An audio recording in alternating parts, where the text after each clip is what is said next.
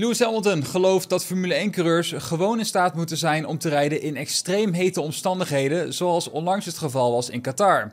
Opvallend genoeg was het juist Hamilton die niet eens een volledige ronde af kon leggen. Abonneer ook even op GP-fans, want we zijn bijna bij die 100.000 abonnees. Maar goed, laten we doorgaan met het nieuws. Williams-coureur Logan Sargent voelde zich zo ziek dat hij zich terugtrok. Esteban Ocon moest overgeven in zijn helm en meerdere rijders bezochten na afloop van de race de medische post. Hamilton is van mening dat we het echter serieuzer maken dan de situatie daadwerkelijk was. Ik ga iets controversieels zeggen, zoals altijd. Natuurlijk heb ik de race niet gereden, dus ik heb niet gevoeld wat de andere rijders gevoeld hebben. Maar ik ga al even mee. In Maleisië was het nog veel warmer, dus ik weet wat het is om 4 kilo kwijt te raken en bijna niet meer te kunnen staan na de race. Dit is een extreme sport. Je hebt ook geen marathonlopers die flauw vallen na de finish en vragen of de route de volgende keer korter gemaakt kan worden. We krijgen enorm veel betaald voor wat we doen en vanuit mijn perspectief moet je gewoon harder trainen als je je na de race niet goed voelt. Dat is hoe ik het zie. Ik wil niet dat ze het makkelijker voor ons maken door de races korter te maken. Ik wil dat het extreem blijft. Ik wil de pijn voelen, extra trainen en dankzij die extra toewijding de race winnen. Dat is waar het om draait. Aldus Lewis Hamilton tegenover Sky Sports F1. De Grand Prix van Duitsland zou in de toekomst terug kunnen keren op de Formule 1 kalender. Hoewel met Nico Hulkenberg slechts één Duitse coureur actief is, lijkt de politiek er klaar voor. De interesse in de Formule 1 in Duitsland is eigenlijk al sinds het pensioen van Michael Schumacher steeds minder geworden.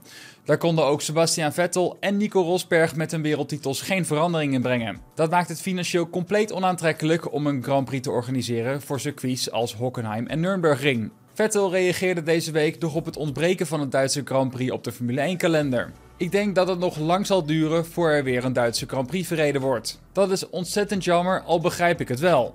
Zo wordt hij geciteerd door persagentschap SID.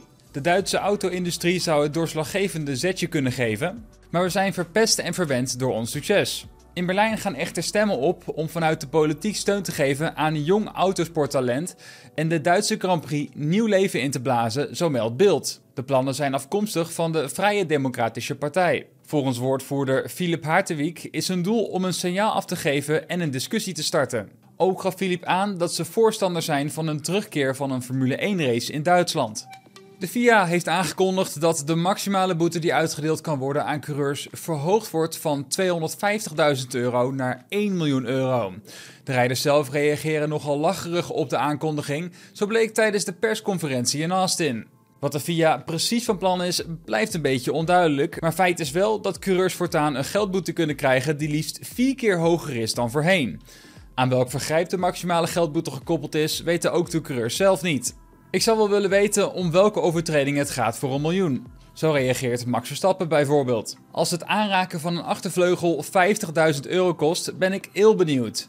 Misschien kunnen we een paar flessen wijn sponsoren. Ik ben er klaar voor. Charles Leclerc en Kevin Magnussen zijn het erover eens dat het om heel veel geld gaat en dat er coureurs zijn die minder geld verdienen dan wat een boete kan bedragen. Max Verstappen baalt ervan dat het op moderne circuits straffen regent voor het overschrijden van de track limits. In Qatar was het helemaal feest. Daar werden 51 rondetijden geschrapt en 10 tijdstraffen uitgedeeld. Op sommige circuits heb je heel veel uitloopstroken, dus natuurlijk voel je daar de limiet sneller. We hebben het nooit over track limits op Suzuka en dat is omdat dat een oldschool circuit is. De standaard qua circuits, daar moet echt iets aan gebeuren.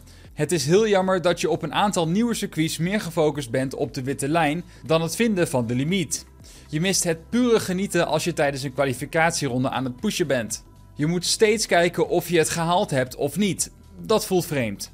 De grootste kritiek van buitenaf is dat rijders het eenvoudigweg wat rustiger aan zouden moeten doen, omdat een auto dan makkelijker binnen de lijnen te houden is. Dat is onzin in de ogen van de Nederlander.